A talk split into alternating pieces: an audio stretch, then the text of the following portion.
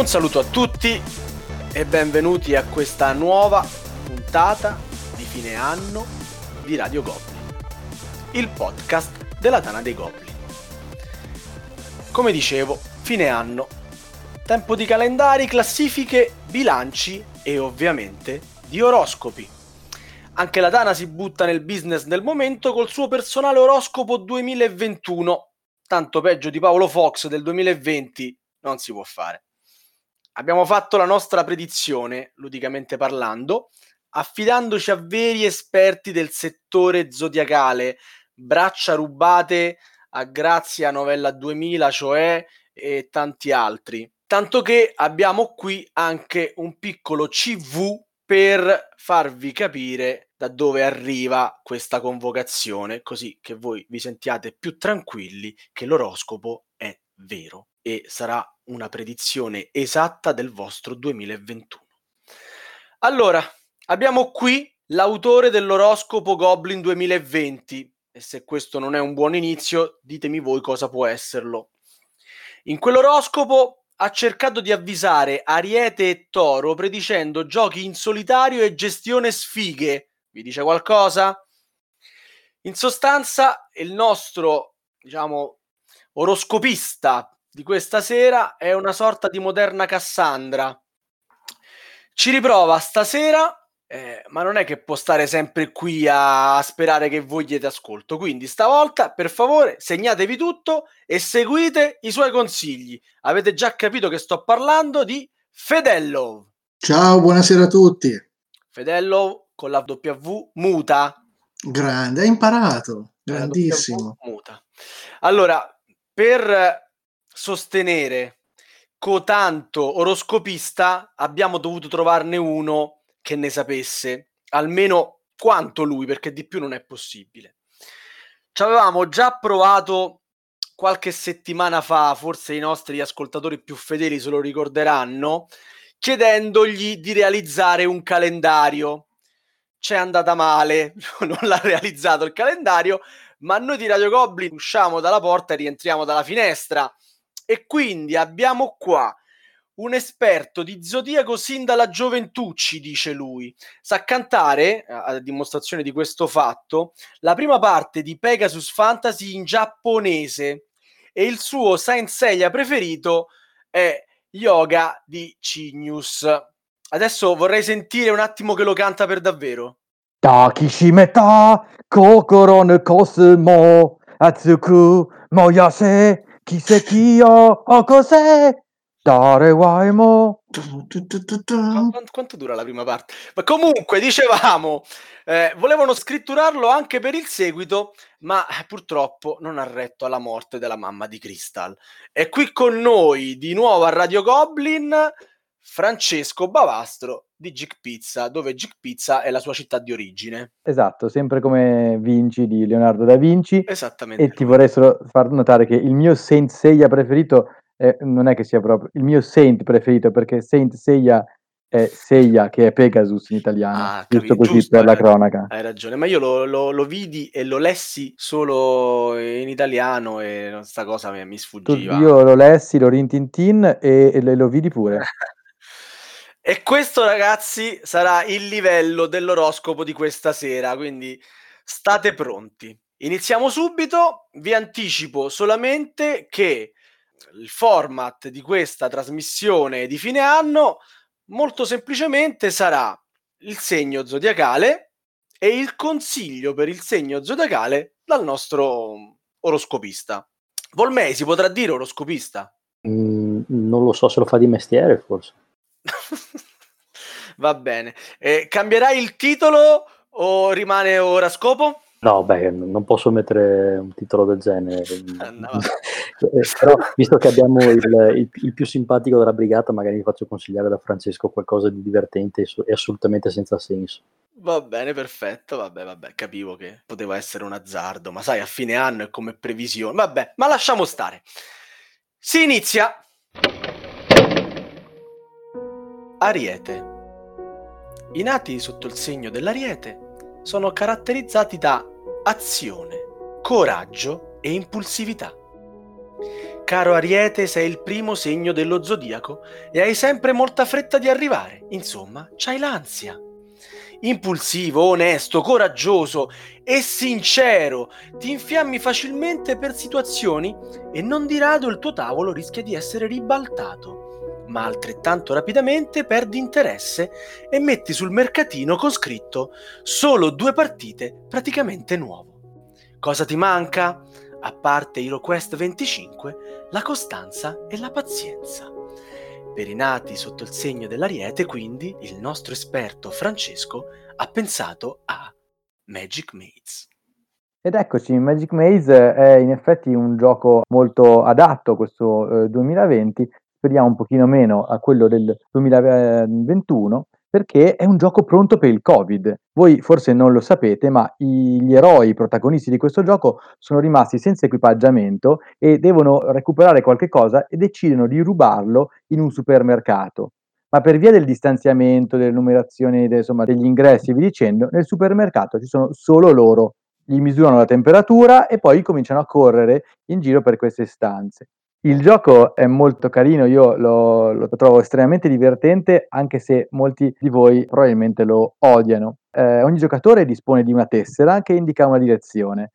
Non per nulla il numero ottimale dei giocatori è 4 e può muovere le pedine dei personaggi solo in quella direzione, per cui deve coordinarsi con gli altri. Ci sono un nano, un barbaro, un elfo, un mago, così facciamo un po' di confusione tra classe e razze, ma va bene lo stesso, e nessuno ha un personaggio, e tutti i personaggi sono di tutti, e io per esempio muovo verso l'alto il mago fino al muro, aspetto che Fedello lo muova verso sinistra, poi torno a muoverlo io verso l'alto, Sava verso destra, e poi arriva Volmei che attiva l'esplorazione. Che cos'è l'esplorazione? È un'azione speciale, serve per aggiungere tessere sul tavolo. Questo supermercato prende forma davanti a noi, rivelando tessere e posizionandole sul tavolo, appunto. Cerchiamo i 4 oggetti da rubare, spostiamo i personaggi sugli oggetti giusti e poi scappiamo dal supermercato senza dimenticare di sanificare gli oggetti che abbiamo appena rubato, ovviamente. Ma c'è anche un termoscan dentro la scatola del gioco? Perché... In realtà no, però c'è un oggetto molto simpatico, che è una clessidra, perché il gioco è in tempo reale e soprattutto non si può parlare. Quindi la cosa è meravigliosa perché devi coordinarti, ma non puoi parlare, a meno che tu non stia bloccando la clessidra. In alcuni momenti del gioco si può fare. Però la cosa fantastica è che nel silenzio più totale, se vedo che un'azione viene postergata oltremodo, ho un simpatico pedone di legno che posso posizionare con garbo dinanzi al giocatore che non sta facendo la cosa che vorrei che facesse. Dinanzi, scusa, no, scusa Francesco, vai, continua. No, ecco, perché questo garbo contrasta con poi l'enfasi con cui questo pedone viene messo sul tavolo, perché di solito diventa una specie di mazza chiodata che si butta davanti alla persona che non sta muovendo la pedina come tu vorresti. Chiaramente lui non è nella tua testa, quindi non sa che cosa tu vuoi fare, e allora tu gli metti questa pedina con garbo, facendo un casino della Madonna, davanti a lui o a lei, e questa persona deve cercare di muovere la pedina giusta nella direzione che gli compete. Ovviamente, essendoci un pedone solo condiviso, magari capitano dei momenti in cui il pedone ce l'ha in mano qualcun altro, ma tu vuoi attirare l'attenzione di quella persona che deve muovere quell'altra pedina, e allora incominci a picchiare con le nocche sul tavolo. Allora questo gioco, che si gioca nel totale silenzio, diventa un gioco violentissimo e alla fine ci si trova con le nocche tutte doloranti, perché insomma bisogna cercare di attirare l'attenzione dei compagni. Io quando ho scoperto questo gioco ho detto: o è una demenzialità totale o è una genialata.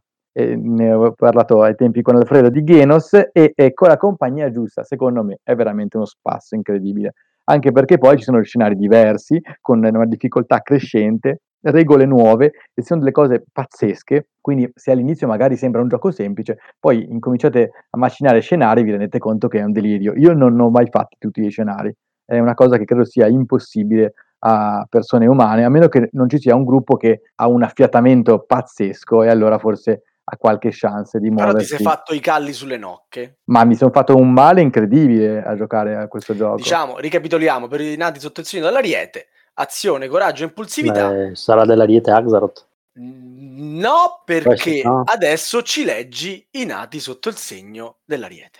Ok, allora io ce l'ho in ordine di importanza dal basso, quindi dal meno importante al più importante, e ho Leonardo da Vinci, poi ho a salire Ayrton Senna, Quentin Tarantino, e c'è il nostro Christian Shadowson, Carlo Pennuto, Obione e Uwe Rosenberg. Bene, allora i nostri auguri per un buon 2021. Toro. I nati sotto il segno del Toro sono caratterizzati da concretezza, pazienza e possessività. Caro Toro, sei una persona affidabile, realista e con i piedi saldamente per terra, un vero campione di twister. Non ti tiri mai indietro di fronte agli impegni e sei capace di resistere ad oltranza anche in un tavolo di pensatori che giocano in quattro a Mage Knight. Solo doveri? Per niente. Sei un entusiasta cultore di tutti i piaceri della vita, gola, eros e defustellazioni in primo luogo. Per i nati sotto il segno del Toro, quindi, il nostro esperto Fedello ha pensato a Twilight Struggle. Concretezza, pazienza, possessività. Giocone, vi spiegherò anche perché ha a che fare con queste caratteristiche che lì per lì d'impatto sembra che non ci azzecchino. Faccio un bel passo indietro a un 5-6 anni fa, in cui un giovanissimo Fedello si approcciava al mondo dei giochi da tavolo e, scambiando l'espansione Ivonisco con un Estatè, con l'allora presidente dell'Hydra Games, Tana dei Goblin Perugia, Willy, insomma, venne intortato per un paio d'ore a parlare di giochi e associazione, e Willy mi disse che Twilight Struggle è un gioco romantico. E io lì per lì ho detto, ma cosa c'entra sto gioco romantico? Bene, giocandolo, Twilight Struggle, questo gioco ambientato nella guerra fredda, che uno pensa la cosa più lontana possibile dall'amore, in realtà altro non è che una danza, è una danza tra due superpotenze, in questo caso tra due giocatori. È un tira e molla continuo in cui serve tantissima pazienza, perché vi ci voglio lì, insomma, a cercare di rosicchiare sempre quel pezzettino dell'Asia, entri nel Vietnam e poi t'allunghi in Thailandia e quant'altro, che è un po' la stessa pazienza che c'hai quando vai a dormire nel letto, nel guadagnare con la compagna, col compagno, quel pezzettino in più del piumone quando è inverno e quando è freddo. La possessività, ovvero Cuba l'ho presa io e tu non ci torni. Questa qua è la stessa cosa che c'hai anche su una storia d'amore, insomma, certe cose, quella persona è la mia, la gelosia, sono tutte cose che provi giocando a Twilight Struggle. Bene, Twilight Struggle, comunque abbiamo detto, giocone, è un gioco incredibile, è un gioco che non, secondo me, meritava ancora quel numero uno che gli è stato strappato nella classifica BGG. È un card driven della GMT solo per due giocatori, e ripercorreremo tutti gli anni della guerra fredda impersonando un giocatore russi e un giocatore degli Stati Uniti. Ci troveremo davanti un tabellone che chi non conosce bene il nostro mondo dirà, ah, ma è come Risico? Ok, giocaci. Dico soltanto che sto leggendo la Twilight Strategy, che sono tipo 350 pagine, spiegano una per una tutto il centinaio e più di carte, di come vanno giocate, quando, eccetera. È un gioco veramente pazzesco, con una grandissima profondità, in cui abbiamo detto la concretezza, ogni mossa deve essere pensata e fatta con un senso, perché tutto quello che noi facciamo avrà una ripercussione nel corso della partita. Le partite vanno veramente da raramente 20 minuti, mezz'ora, se il russo è veramente un fenomeno, e fino ad arrivare anche a 3 ore buone, insomma. Veramente un gioco pazzesco, e consiglio a tutti quanti di approcciarsi con amore a questo gioco. Bene, Volmei, chi sono i nati famosi sotto questo segno che per il 2021 giocheranno solo Twilight Struggle in 2? Allora, partendo sempre dal meno importante e salendo, Shakespeare, Al Pacino, Cristiano Malgioglio. È giusto. Certo. Bono Vox, poi abbiamo la nostra Tania 94, Alessandro Copalecor, Cristiano Elianto, Mica, Pupina e mia madre, che... tra l'altro con concretezza, pazienza e possessività. Sulla pazienza parliamone, perché quando le spiego un gioco mi fa le domande in continuazione mentre parlo. Ecco, la coincidenza vuole che anche mia mamma sia del Toro, che saluto e abbraccio, e lei invece non vuole sentire la spiegazione, vuole subito giocare e mi tartassa di domande durante la partita. No, appunto, ti chiedi perché siamo cresciuti così complessati tutti e due. E questo è il momento della domanda forse non tutti sanno che tentativo no, forse non tutti sanno che Ian Fleming giocava proprio a Twilight Struggle e l'ha trovato molto romantico, come dice Fedello, ed ecco come è nato Dalla Russia con amore. Bavastro, ti vergogni anche dell'altra battuta? No, ho fatto finta di dimenticarmela. Ecco, lasciamola perdere, lasciamo che gli ascoltatori si chiedano di cosa si parlava e non lo sapranno mai. Si parlava di madri e di calcio. Che fa bene alle ossa. Gemelli. I nati sotto il segno dei gemelli sono caratterizzati da curiosità, loquacità e abilità. Chi dice gemelli dice intelligenza, come chi dice Feld dice insalata di punti. Vivace, abile, curioso, hai voglia di esplorare il mondo intero, side quest incluse. Di conoscere e di apprendere tutto, pure i regolamenti di Eklund. Il guaio è che ti stanchi subito e passi ad altro senza aver terminato, tipo Eklund alla pubblicazione. Per i nati sotto il segno dei gemelli, quindi, il nostro esperto Francesco ha pensato a Paranormal Detective, che, diciamo, prende bene curiosità, loquacità e abilità. Bravo Francesco. Il gioco ha due facce, proprio come Giano o Canone Saga, per rimanere senza i Cavalieri dello Zodiaco, perché è sia cooperativo che competitivo. E so che c'è chi lo ama in maniera competitiva, per esempio Teo, che saluto, ciao e alla prossima, e chi lo ama cooperativo. Io sono di questa fazione, probabilmente dipende molto dalla compagnia con cui si gioca. Il gioco ci mette nei panni di investigatori del paranormale, ma non tutti, uno di noi è un fantasma, come Patrick Swayze in Ghost. Nessuno mette Whoopi Goldberg in un angolo e quindi uno di noi è proprio veramente lo schermino c'ha proprio una immagine che ricorda proprio l'attrice, medium come nel film. E che cosa si fa? Si cerca di capire come è morta questa persona il cui fantasma non ha ancora trovato pace, e quindi dobbiamo fare un po' questa cosa alla Ghost Whisperer e cercare di scoprire qual è la storia che ha portato alla morte e al decesso di questa persona. Ci sono casi molto diversi tra loro, e come fanno gli investigatori a scoprirlo? Usano delle carte che hanno in mano, ogni carta è una domanda e la carta giocata determina il modo in cui il fantasma risponde ai giocatori. Ci sono le cose più disparate, tra cui muovere la bocca per dire una parola in maniera muta, oppure usare due cordicine semiligide per disegnare qualcosa con queste corde, appunto, usare dei tarocchi che sono molto carini perché puoi utilizzarli sia per il tarocco in sé, sono tarocchi un po' inventati, non sono proprio i tarocchi, oppure cercare di combinare fino a 3 carte per disegnare un qualche cosa, e lì la fantasia la fa la padrona. E uno del mio punto forte, perché io sono una capra a disegnare, è quella del disegno, perché la cosa bellissima è che si disegna con un pennarello su una lavagnetta cancellabile, e però lo devi far disegnare chi ti ha fatto la domanda, quindi gli prendi la mano e muovi la mano su questa lavagnetta e non puoi mai alzare il pennarello, quindi le schifezze che escono fuori sono veramente inenarrabili, però in questa maniera si danno degli indizi per capire come è morto, quando è morto, perché, eccetera, eccetera. E quindi questo è il gioco, che ha una serie di carte scenario, praticamente questi sono i casi che bisognerà risolvere, ce ne sono parecchi, dai più semplici fino a quelli un pochino più complicati, ma se li avete finiti, perché siete proprio dei giocatori accaniti, c'è anche un'app gratis che si può scaricare, che aggiunge degli scenari che potete leggere, mi pare sia solo in inglese, ma io ce l'ho in inglese il gioco, quindi non ricordo esattamente se sia stata tradotta l'app o meno. Io per esempio lo amo in maniera cooperativa, anche perché c'è una carta che ti permette di disegnare qualcosa sulla schiena di chi ti ha fatto la domanda, e nel momento in cui è cooperativo chi ha ricevuto il disegno, tra virgolette, condivide l'informazione con gli altri, diversamente no, e siccome non tutti hanno le stesse carte, il dito sulla schiena non ce l'hanno tutti, secondo me si crea un po' una disparità che magari può essere un po' antipatica, quindi questo l'ho trovato un po' più verso il cooperativo, quindi. Vabbè, basta, cioè, se volete saperne di più, trovate la recensione su Gig Pizza, giusto, lo spaccia giochi. Io non l'ho detto. Gennaio 2020, a posto. Allora, nati sotto il segno dei gemelli, c'era stato Dante Alighieri, JFK, Raffaella Carrà, Damanti 87, Friedman Friese, e, non so, abbiamo chiesto a Sbem se anche Eklund è nato sotto questo segno.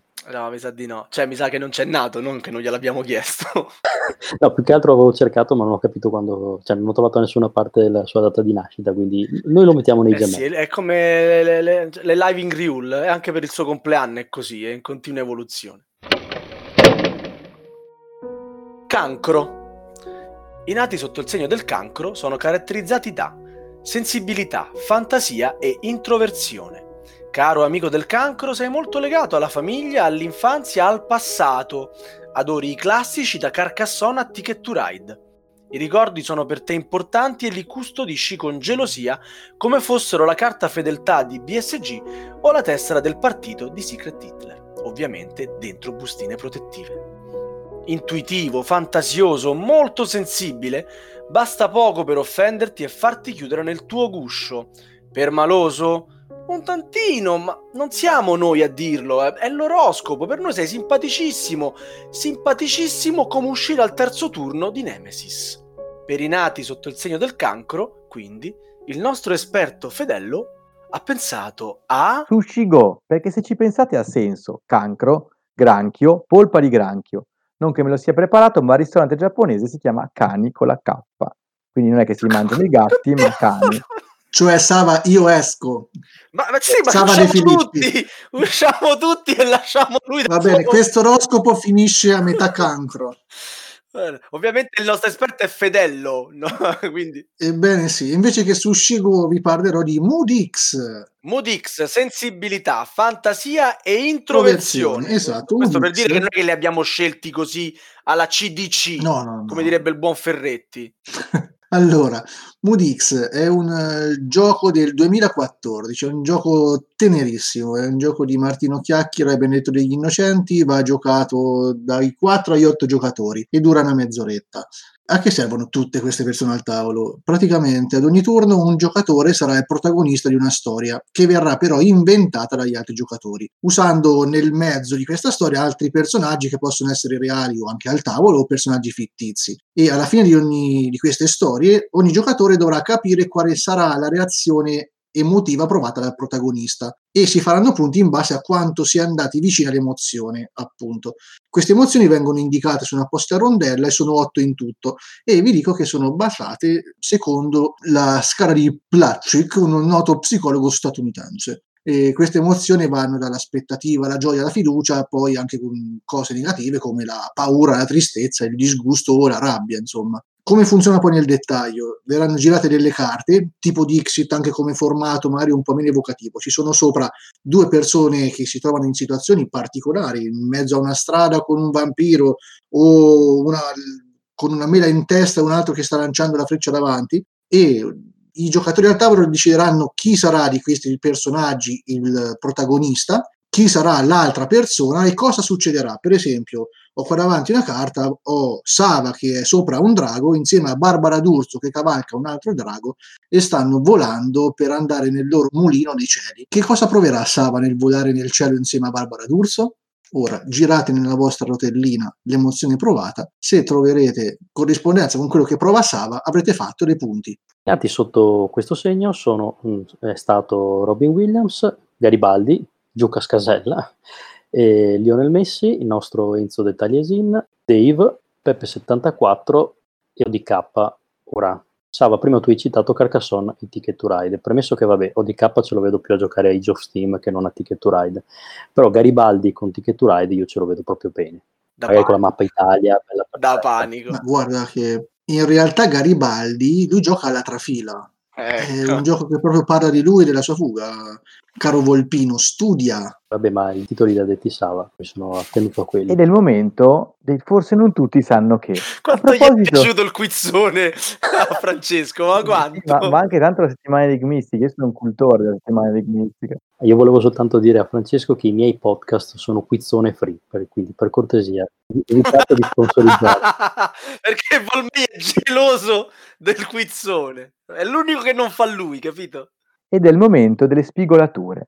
A proposito di Garibaldi, sapevate che comandava i 1000, ma non è mai stato raffigurato sulle 1000 lire? Giuseppe Verdi, Marco Polo, Maria Montessori hanno avuto il volto sulla banconota e nessuno dei tre era del cancro. E ora controlliamo che sia vero. Leone. I nati sotto il segno del leone sono caratterizzati da fierezza, ambizione, orgoglio. Ti piace fare la parte del leone? Ambizioso e orgoglioso, nobile e fiero e tanto generoso, in pratica sei Gloomhaven. Non so se però finisce bene. Avete presente che il fumetto di Gloomhaven si chiama Fallen Lion? Secondo me finisce come Mufasa. Ah, Fallen Lion stava, vuol dire leone caduto. Oh, io lo pronuncio male, ma l'inglese lo capisco perfettamente. Dicevo, scusate cari amici del leone. Aspiri a comandare e ad avere il primato. Qui, il segnalino del primo giocatore è sempre il tuo. L'ultimo ad aver mangiato un kebab, tu. Quello che viene da più lontano con una bicicletta, sempre tu.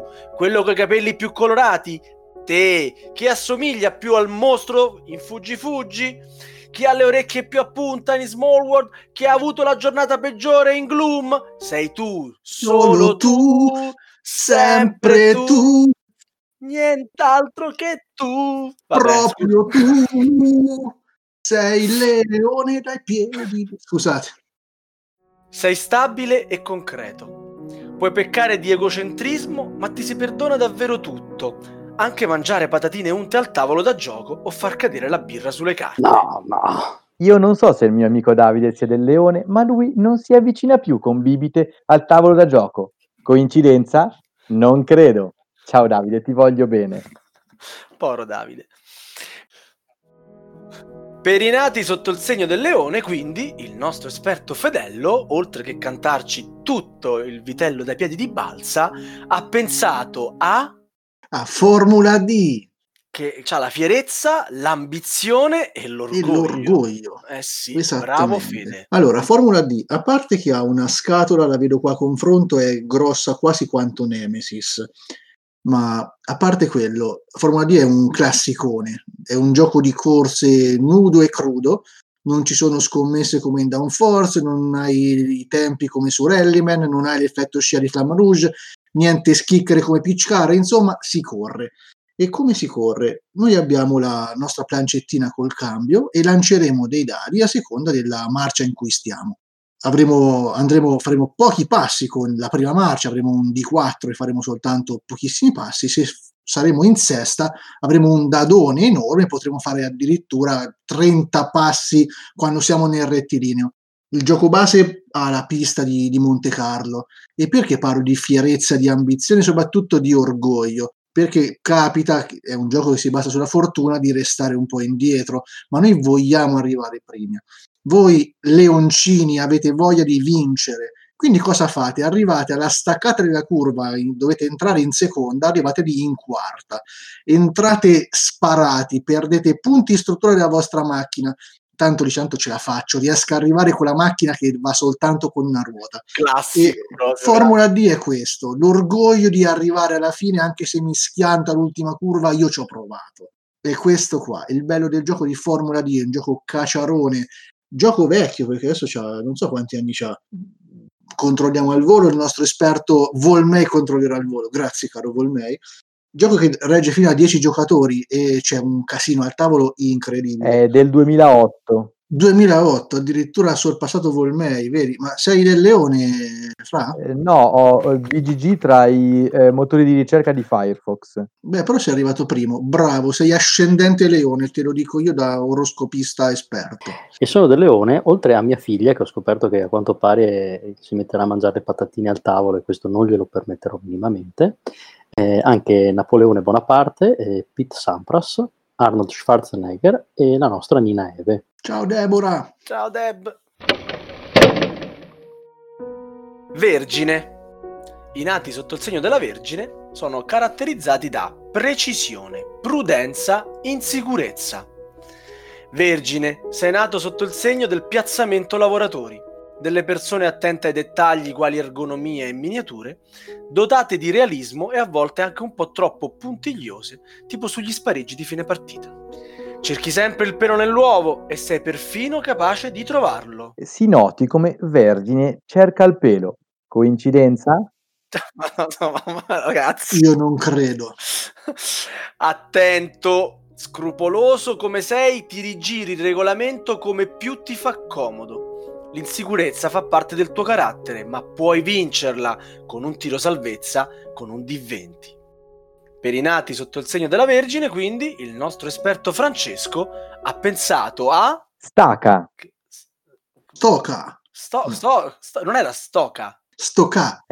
No, è staca perché fa il gioco di parole con to stack, impilare in inglese. Ah, okay. Ma noi siamo volgari, abbiamo detto per quello Stoca. Questo gioco ci piaceva perché lo conosce solo Francesco. Avanti. Adesso ovviamente lo conosceranno anche i nostri ascoltatori. Allora, io ho conosciuto Stoca a un play, quando mi sono ficcato con Federica, mia moglie, nell'area Helvetic, e abbiamo giocato credo con tutti i giochi del catalogo, perché sono meravigliosi, anche se alcuni non fanno per me, però sono comunque molto molto belli. E uno di questi che non fa per me, però invece un po' sì, è Stacca, perché è un gioco di destrezza e io i giochi di destrezza li odio, proprio devo star lontano dai giochi di destrezza, mi fanno venire l'orticaria. Però questo è veramente quel grado di follia che mi è piaciuto tantissimo. Hai 5 pezzi di legno di forma quadrata, hanno un buco circolare al centro, sono pezzi di legno abbastanza grossi, fate conto le barrette di Jenga sono più piccole del lato di questi, e li devi impilare secondo i disegni sulle carte che escono. Quindi puoi metterli uno sopra l'altro su lati dritti, e allora lì è facile, oppure puoi dover appendere tramite gli anelli che sono al centro, il buco circolare del centro, devi appendere in un angolo, fare delle robe veramente pazzesche, mettendo, che ne so, il quadrato in bilico su uno spigolo. E chiaramente il primo che riesce tra i due giocatori, insomma in realtà si può giocare anche di più, fino a 4, riesce a portarsi a casa la carta. Il primo che c'ha 5 carte poi vince la partita. In realtà poi ci sono 4 modalità e c'è anche quella zen. E ti metti lì sulla scrivania e fai le costruzioni che più ti aggradano finché tutto non rovina al suolo. Ed ecco, questo è Stacca di Helvetic, che io vi consiglio di cercare, perché comunque è una piccola perla secondo me molto carina. E nati sotto questo segno: Agatha Christie, Sean Connery, Vittorio Sgarbi, Michael Jackson, Marco Polo, che pensavo fosse nato sotto il segno del cammello, e Rosengard. Non mi pare nessun altro, ma ne manca uno. Leggi bene. Allora Save, giocherei anche tu a questo Stacca quest'anno, recupera. Devo provarlo per forza, è il mio segno, devo provarlo. Bilancia. I nati sotto il segno della bilancia sono caratterizzati da eleganza, armonia, indecisione. Hai un gusto eccellente, caro bilancia, e il buon gusto è solo German, a detta del bilancino Fedello. Fedello, perché mi fai dire ste cose? Cioè, lo posso dire io se vuoi. Quando dici caro bilancia, poi dico il buon gusto è solo German, dai. L'equilibrio si riflette nei tuoi gesti, nei tuoi pensieri e nel carrello di Amazon. Detesti solitari e multisolitari, sei nato per stare con gli amici, per amare un partner, per godere della vita nei suoi piaceri essenziali.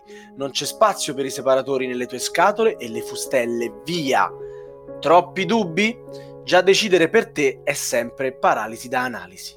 Per i nati sotto il segno della bilancia, quindi, il nostro esperto Federico ha pensato a... Anno 1800. Eleganza, armonia, indecisione. Sì, allora, Anno 1800 è un gioco recentissimo di Martin Wallace. Eleganza ed armonia vengono da sé perché è un gioco German. L'indecisione invece viene dal fatto che in questo gioco abbiamo qualcosa come 45 tipi diversi di risorse e 5 tipi di lavoratori. Quindi avremo veramente l'imbarazzo della scelta di cosa fare. Da poco avevo letto un articolo in Tana che dice che la maggior parte dei giochi ha 5 risorse. No, Wallace ha detto no, qualche volta ce ne sono 45. Allora, come mai abbiamo tutte queste risorse? Il gioco ha un'ambientazione ovviamente sentitissima perché è un German, e noi praticamente stiamo iniziando una nuova vita su un'isola, e ovviamente una cosa è molto difficile, ma abbiamo avuto il coraggio di provare a farla. Aspetta, ma questo non è Friday di Freeze? No, questo è un autore serio, insomma. No, questo è un German vero, non quelle cose con delle carte così a caso, un German disegnate vero. Male con i capelli verdi, no, German vero, bravo. Cosa facciamo allora in questo 1800? Abbiamo questo tabellone centrale pieno zeppo di risorse, le prenderemo per costruire, le costruiremo proprio, quindi avremo industrie, cantieri navali e navi. Poi cosa facciamo con queste risorse? Ci serviranno per giocare e attivare le carte popolazioni che abbiamo in mano, le useremo poi per assumere altri lavoratori che verranno a lavorare per noi e faranno produrre altre risorse ancora, e la cosa bella del gioco è che queste risorse non soltanto le produrremo noi sulla nostra plancetta, ma le potremo commerciare con gli altri giocatori, e la cosa rende il livello strategico del gioco veramente caruccio, perché l'ho giocato veramente pochissimo su Tabletopia insieme a Luccio, che saluto, e Marco. Secondo me rende bene anche in due giocatori, perché io non costruisco quell'industria perché tanto ce l'hai te, e quindi c'è un bel livello di strategia sotto a questa produzione di risorse. Poi avremo modo di espandere la nostra plancia, di poter costruire nuove navi, di esplorare zone nuove, e avremo delle risorse esotiche come il caffè per esempio, o il cioccolato. Il gioco va avanti così per vari round. È un gioco molto particolare perché noi avremo tante carte in mano, quanti sono i nostri lavoratori, più lavoratori hai, più azioni fai, ma più carte in mano hai, e il gioco finisce quando tu finisci le carte. Quindi saremo noi giocatori che riusciremo ad aumentare il ritmo della partita giocando più carte possibili della mano, magari anche facendo qualche piccola combo. Alcune carte ci permettono di fare turni extra. Questa è una cosa che non tutti quanti hanno apprezzato leggendo i commenti, io la trovo veramente una cosa gradevole invece, perché non hai turni fissi e devi stare un po' attento al gioco degli altri, quindi non è del tutto un solitarione come uno potrebbe aspettarsi, insomma. E nati sotto questo segno ci sono gli elegantissimi, non Knizia perché è nato sotto un altro segno, San Francesco d'Assisi, Margaret Thatcher, Italo Calvino, Marco Sbem, Mod 22, giusto Fede? 22esimo. Giusto, ciao Magio! Ecco. Lo stesso Fedello e l'amicissimo di Sava Copla. Oh, mia moglie. Scorpione. I nati sotto il segno dello scorpione sono caratterizzati da tenacia, astuzia, diffidenza. C'è qualcosa da scoprire? Con il tuo intuito, che ha quasi del magico, con il tuo spirito critico e indagatore, arrivi in fretta alla soluzione. Qualche volta fai anche 100 punti come Sherlock Holmes, consulente investigativo. Sei combattivo e le difficoltà non ti spaventano mai. Le decine di miniature di Kingdom Dead Monster da montare e pitturare ti fanno un baffo. Introverso e profondo, non apri facilmente le porte del tuo cuore, ma se accade è per sempre, o almeno fino alla prossima scimmia urlante. Scusa un attimo, non sei scorpione tu, Sava? Secondo me sei nato nel mese sbagliato. No, sono vergine. Vergine ascendente leone. Per i nati sotto il segno dello scorpione, quindi il nostro esperto Francesco ha pensato a Chronicles of Crime.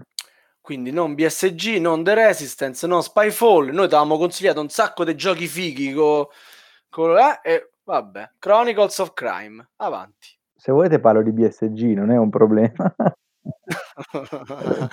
Guarda, sarebbe una novità per questo podcast che qualcun altro parla di BSG. No, questa volta parliamo di Chronicles of Crime, di cui si è parlato secondo me un po' poco, non per demerito del gioco però. Partiamo subito dalla cosa che terrà lontano un sacco di gente, così smette di ascoltare qua. C'è un'app, ok, abbiamo già tolto il 50% degli ascoltatori. L'app è una parte integrante del gioco, quindi non si può dire ma non si può fare senza, no. L'app fa veramente una cosa che non si può fare diversamente, cosa che io apprezzo molto perché l'app deve dare un valore aggiunto, se no tanto vale usare delle carte e una clessidra e via dicendo. Il gioco è un investigativo, hai citato prima Sherlock Holmes, consulente investigativo, che è proprio il capostipite di questo genere, e sostanzialmente ci troviamo nei panni di una unità del crimine nel gioco base a Londra.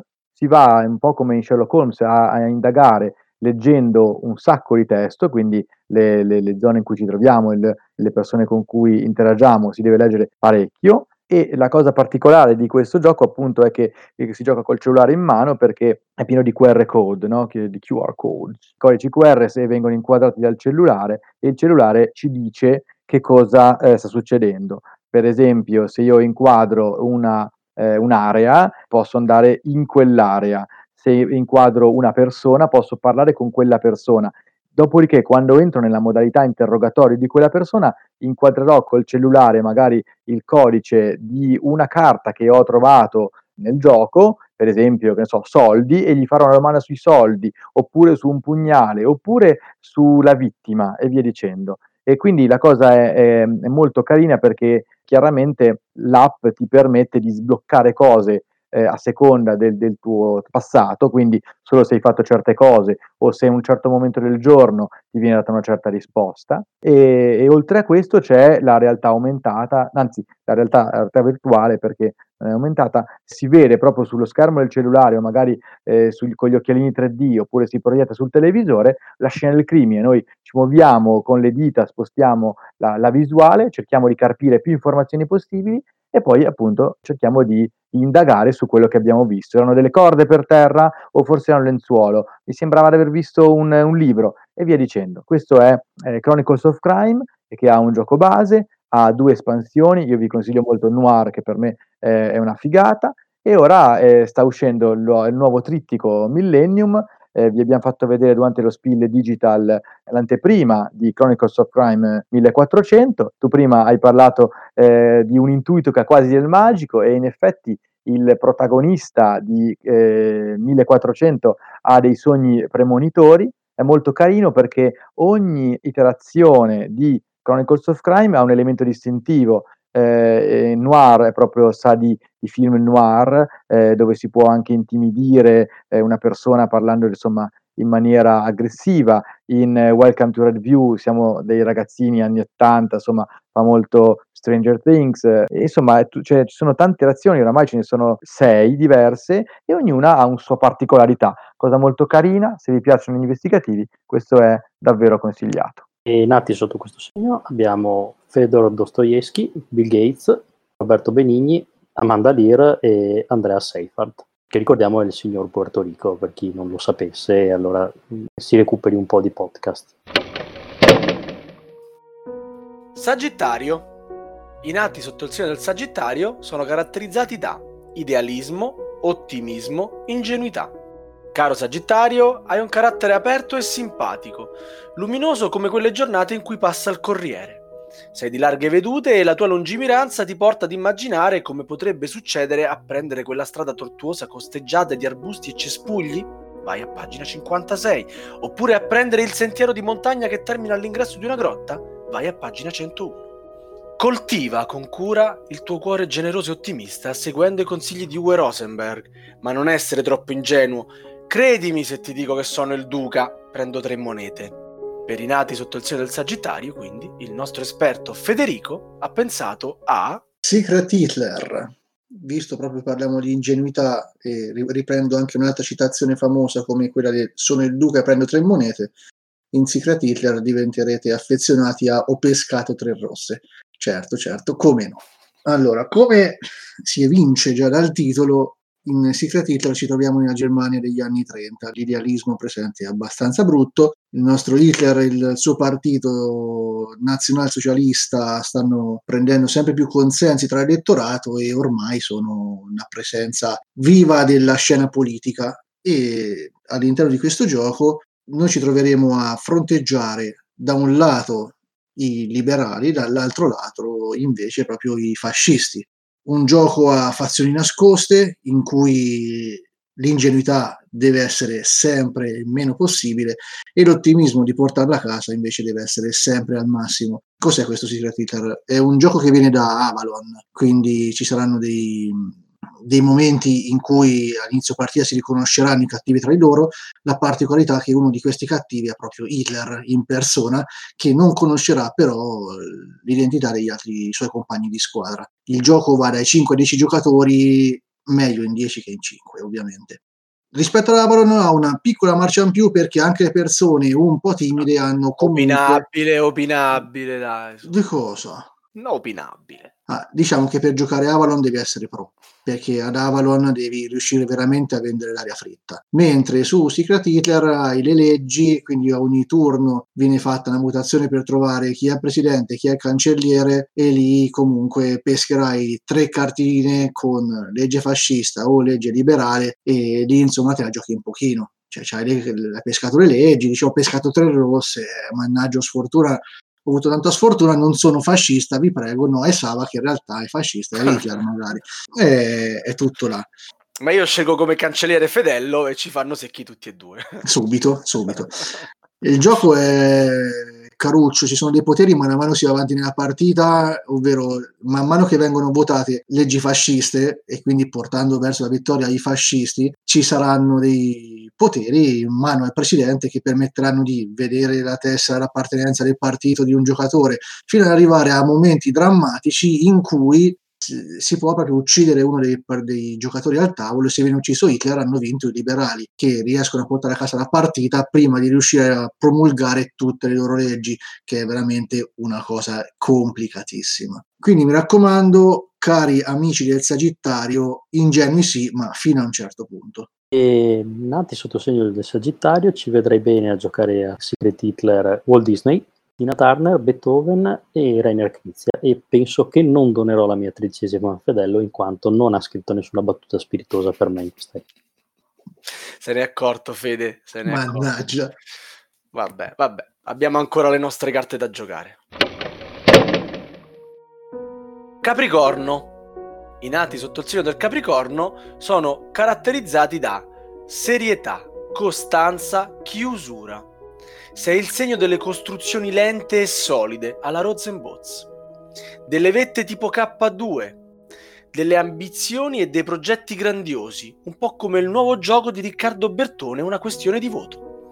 Niente e nessuno può distoglierti dai tuoi obiettivi. Europa, Oceania e un terzo continente a scelta, per dire.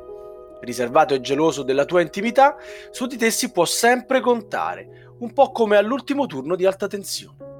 Però se fossi solo un pochino più aperto e meno serio, potresti scoprire maiali al galoppo. Per i nati sotto il segno del Capricorno, quindi, il nostro esperto Francesco ha pensato a... Hostage Negotiator. Quindi, serietà, costanza e chiusura. Vediamo un po'. Serietà perché comunque è un gioco in solitaria, potresti anche barare, ma no, non devi barare qua perché devi essere veramente un vero negoziatore, serissimo. Costante perché è un gioco dove si falliscono le missioni, si ritenta, e chiusura perché insomma non penso sia un lavoro di cui puoi lamentarti poi a casa con compagno o compagna, perché sono temi che credo siano abbastanza traumatici e terrai per te.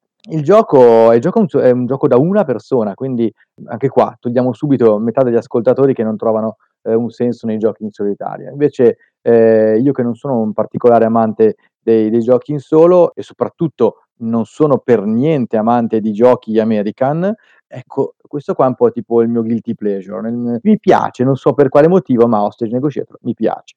Come funziona questo gioco? È un gioco di carte sostanzialmente, con una piccola plancetta centrale con pochi dati, abbiamo degli scenari diversi che sono dati dai diversi attentatori che hanno con sé delle richieste diverse. Ci abbiamo un livello di minaccia che sale e scende durante la partita, più è alto meno la tiriamo, più sarà difficile quindi parlare con questo attentatore, e dovremo salvare degli ostaggi che questa persona appunto ha catturato. Abbiamo dei turni contati, ogni turno porta con sé una sfiga, raramente una cosa positiva, proprio è molto raro, e si tirano un sacco di dadi. C'è qualche modo per calmierare la sfiga, però ecco, effettivamente è un gioco che è tanto in mano al caso, come probabilmente è la vita del negoziatore, perché bisogna entrare nella testa di questi pazzi che andiamo a cercare di sconfiggere al loro gioco, di salvare le persone, e dobbiamo o catturare o uccidere il terrorista sostanzialmente. Quindi se avete non vi spaventa un tema del genere, se avete visto Mindhunters su Netflix, questo è il gioco per voi. Questo lo dedichiamo al nostro Pirone Lepore. E nati sotto il segno del Capricorno abbiamo Giovanna d'Arco, Adriano Celentano, Isaac Asimov, Arcadi o Arcadi o Arcadi, che mi sa che è una bestemmia in Veneto, Goccia, Cliff Jest, Mickey Lowe e anche Morgana. La bellezza è Capricorno, sì. Fun fact, scusate che mi introduco qua, ma voi sapete che il primo degli attentatori di Hostage Negotiator si chiama Arkadin? Che è Capricorno. Questo non gliel'ho chiesto, però la prossima volta che lo incontro glielo chiedo sicuramente. Vieni più preparato la prossima volta, eh? Ma è del mestiere questo. L'abbiamo preso dalla strada, anzi dalla pizzeria. Acquario. I nati sotto il segno dell'acquario sono caratterizzati da amicizia, comunicazione, poco senso pratico, un po' come le macchine di Vector Race o le miniature del nuovo Dune. Adori fare amicizia, comunicare, essere in contatto. Giallo, nero e rosso a decripto. Sei socievole, ma in modo poco appariscente. Niente a che vedere con la scatola di Kill the Unicorns, insomma. Non fai parte della categoria dei grandi chiacchieroni, ma degli amici disponibili e sinceri, il perfetto giocatore di The Crew. Sei schietto, aperto ai cambiamenti e al futuro, e manchi del tutto di realismo, tipo le ambientazioni dei giochi German. Beh, ma hai anche dei difetti. Certo. Per i nati sotto il segno dell'acquario, quindi, il nostro esperto Francesco ha pensato a... Brick Party. Ah, ok. Brick Party, quindi amicizia, comunicazione e poco senso pratico. Scopriamo sto giochino. Brick Party è un gioco bellissimo e anche quanto snervante, veramente, perché è un gioco che appunto si fa tra amici perché bisogna collaborare, a coppie che sono coppie che cambiano di volta in volta, bisogna comunicare e bisogna avere un sacco di senso pratico, ma ovviamente ci giocano sempre persone che non hanno senso pratico. Cosa succede? Ci sono nel centro del tavolo ci sono una serie di mattoncini tipo quelli dei Lego, e uno dei due giocatori della coppia ha una carta con un progetto da realizzare, l'altro deve realizzarlo con i mattoncini. Quindi gli si dice: no, prendi quello da 3x2, lo metti lì, poi sopra ci metti da quello da 4x2, no, non lì, uno più in là, così. È tutto così. Il problema qual è? Che entrano poi in gioco delle regole, come non si possono usare tutti i colori dei mattoncini, oppure sì, oppure non puoi usare la mano dominante. E diventa una cosa veramente folle, e ci sono dei progetti che sono veramente complicati, quindi magari quando chi dei due fa il progettista dice: ah, io sono bravissimo, tiro fuori un progetto di quelli che costano di più perché tanto quell'altro lo fa sicuro e battiamo tutti quanti e giriamo la clessidra così non diamo tempo agli altri di finire il loro, e finisce sempre malissimo. Io tutte le volte che gioco a questo gioco perdo miseramente. Posso giocare anche con qualcuno laureato in architettura, ma tanto io perdo lo stesso. E quindi, anche se sei un bravissimo coi Lego, insomma, non c'è verso, tanto quell'altro ti farà perdere. E il gioco quindi è così, è veramente cacciarone, è un gioco di Postscriptum di qualche anno fa, che io vi consiglio. Io ce l'ho, mi diverto sempre tantissimo a incazzarmi in realtà, però comunque alla fine è divertente. Forse non tutti sanno che Brick Party ha il tagliando di approvazione del 2015 da parte del re dei filler. Fedello. No, mica è una cosa autoreferenziale, è un premio molto famoso, tipo il premio Festo. Tagliate. Nel momento forse non tutti sanno che vorrei anche far notare che Yoga di Cygnus è stato addestrato da Camus di Aquarius nel manga, ed è il più potente di tutti, anche perché era il mio preferito da bambino, e Seiya è sbilanciatissimo, cioè è quella carta che non si capisce chi è che l'ha scritto perché non fa testo, è troppo forte. Più forte è Phoenix, dai. Zitti. In realtà Shun di Andromeda però potrebbe dare dei punti a tutti, eh? Potrebbe, ma non lo fa. Dai, Volmei. E no, adesso arrivati al penultimo segno zodiacale, io vorrei dire la mia sui segni zodiacali, perché io non ci credo assolutamente, fino adesso ho fatto il serio, però adesso vorrei proprio entrare a gamba tesa a questa cosa. Sava, ripetimi la terza peculiarità di questo segno. Poco senso pratico? Adesso vi leggo chi è nato in questo segno. Charles Darwin, Totò, Shakira, Paolo Fox, Triade, io, Axaroth, il signor Darcy e Francesco Bavastro. Direi assolutamente... precisi, presi pieni. Esatto, quindi poco senso pratico, sto perdiballe. Chiusa parentesi, possiamo continuare. Pesci. I nati sotto il segno dei pesci sono caratterizzati da intuizione, adattabilità, insicurezza. Dolci e teneri, sensibili e sognatori, avete un cuore grande come l'infinito, no, di più, come la scatola di Medioevo Universalis. I timori inspiegabili che vi assalgono derivano dalla percezione che tra voi e il mondo esterno non esistono confini. Siete cioè molto influenzabili. Votiamo Jones come boia e mettiamo Pupina a distribuire le brioche? Per i nati sotto il segno dei pesci, quindi, il nostro esperto Federico ha pensato a... il trauma del tram. E se ne prende tutte le responsabilità. Esattamente. Intuizione, adattabilità, insicurezza, perché il trauma del tram? Allora, il trauma del tram è un gioco cattivissimo, è un gioco in cui a turno ogni giocatore al tavolo dovrà fare una scelta micidiale, ovvero il giocatore sarà un conducente di un tram e dovrà scegliere tra due binari su quale manderà il tram fuori controllo, investendo tutto quello che c'è sul suo cammino. E l'insicurezza qua diventa tostissima, perché le due squadre che giocheranno per far decidere il conducente troveranno ogni modo possibile per far uccidere i personaggi dell'altra squadra. Cosa avremo su questi binari? Ogni squadra metterà sul proprio binario un qualcosa di buono che nessuno vorrà prendere sotto, per esempio l'ultimo unicorno, o un gruppo di diplomatici in procinto di ottenere la pace nel mondo, o ancora una squadra di pompieri che salva un gattino. Chi vuole uccidere la squadra di pompieri che salva un gattino? E invece giocherà sui binari del tram della squadra avversaria qualcosa di bruttissimo che chiunque vorrebbe prendere sotto, come per esempio il tuo capo, la persona che ha inventato le pubblicità pop-up, o magari il tuo zio razzista.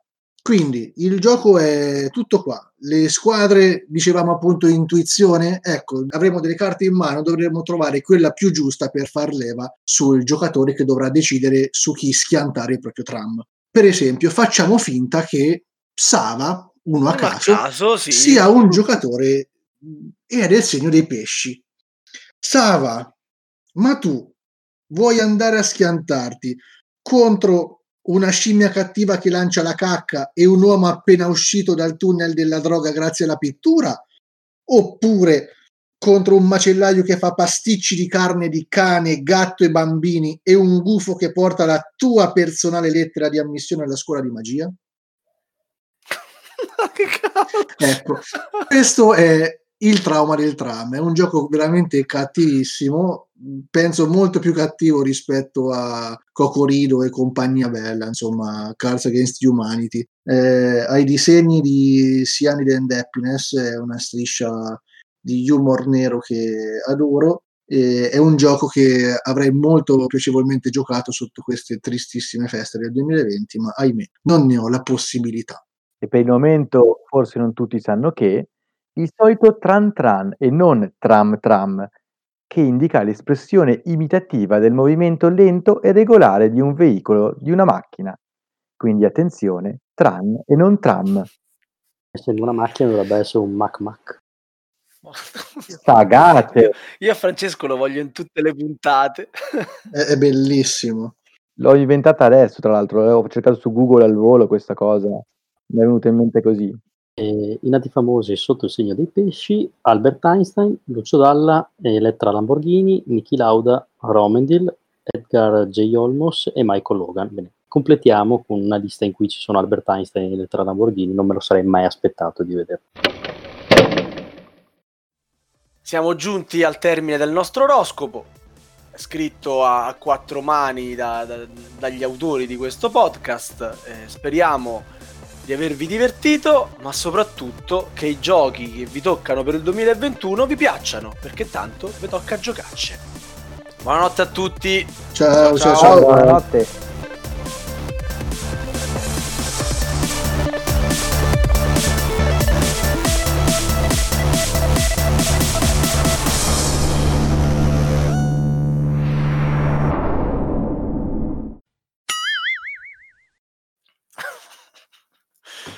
Bravo Francesco, bravo.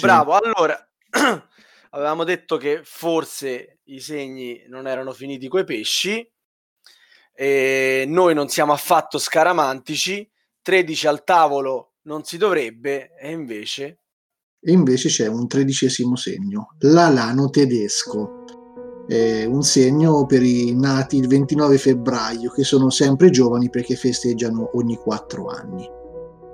I nati sotto il segno dell'alano tedesco sono caratterizzati da dedizione, fair play e competizione, tanto tranquilli e gentili nella vita di tutti i giorni, tanto spietati al tavolo da gioco.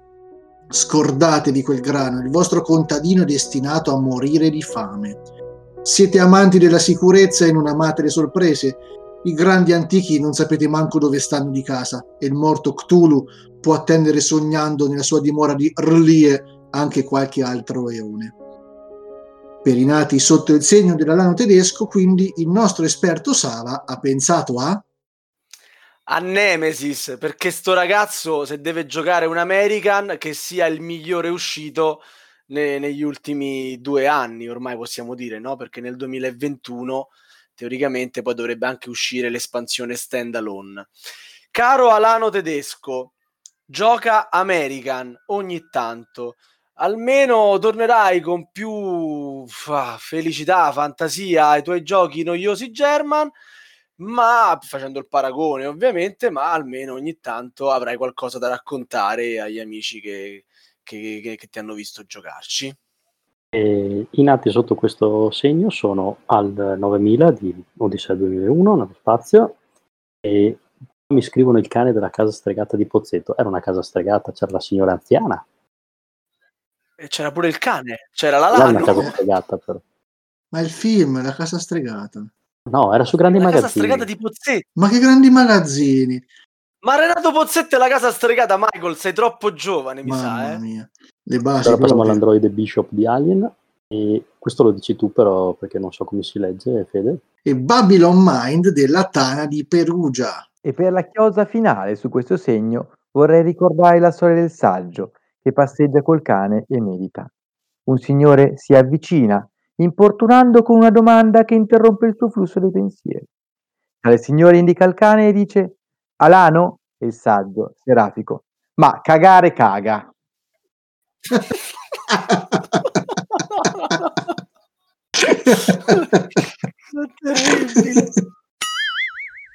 Bene.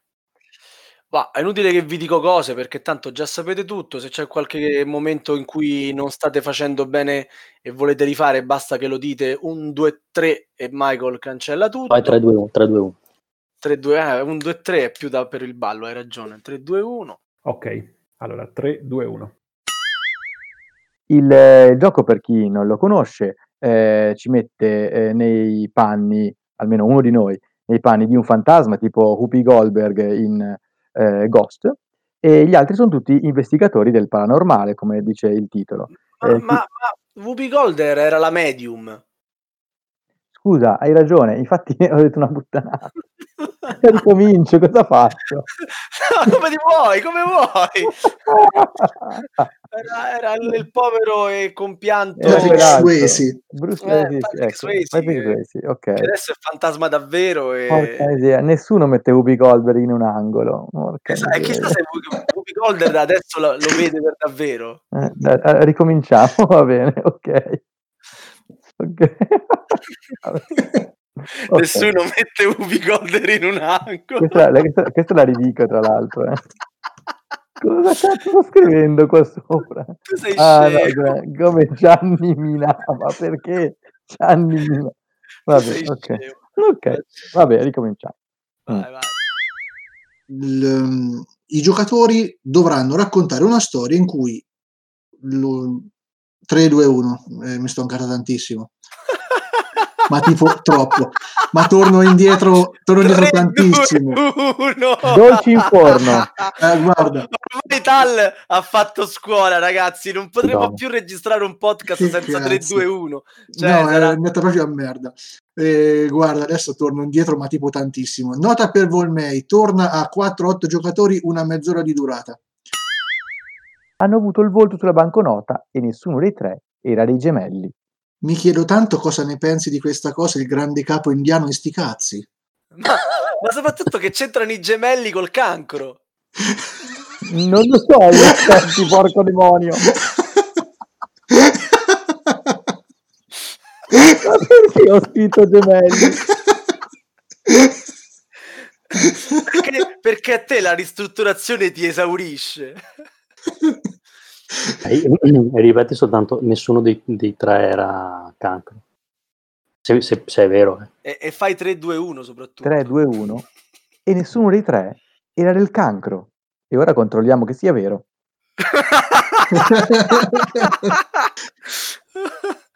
Va benissimo, fantastico. Sarà 40 minuti di podcast, 40 minuti di blooper. Di blooper. No, i blooper smetto solo i 3-2-1.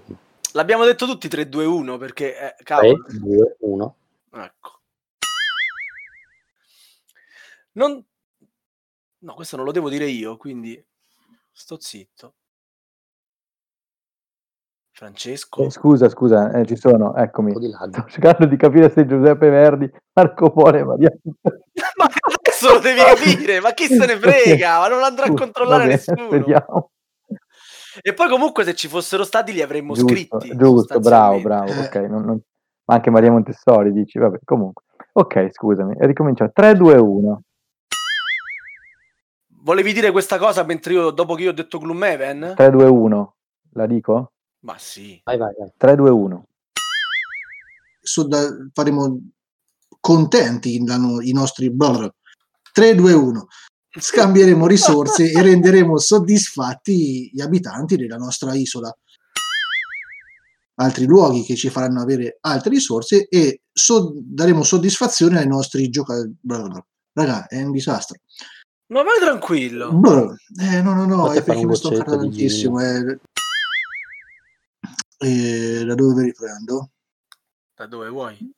Lo so. Ma ho perso tutto il segno. Sì. Fede, ma sapevi che esiste un gioco su Steam che si chiama Anno 1800? Sì, ma viene da quel gioco. Ma davvero? Sì, Wallace l'ha fatto giocare a un amico suo e poi ci ha fatto il gioco da tavolo.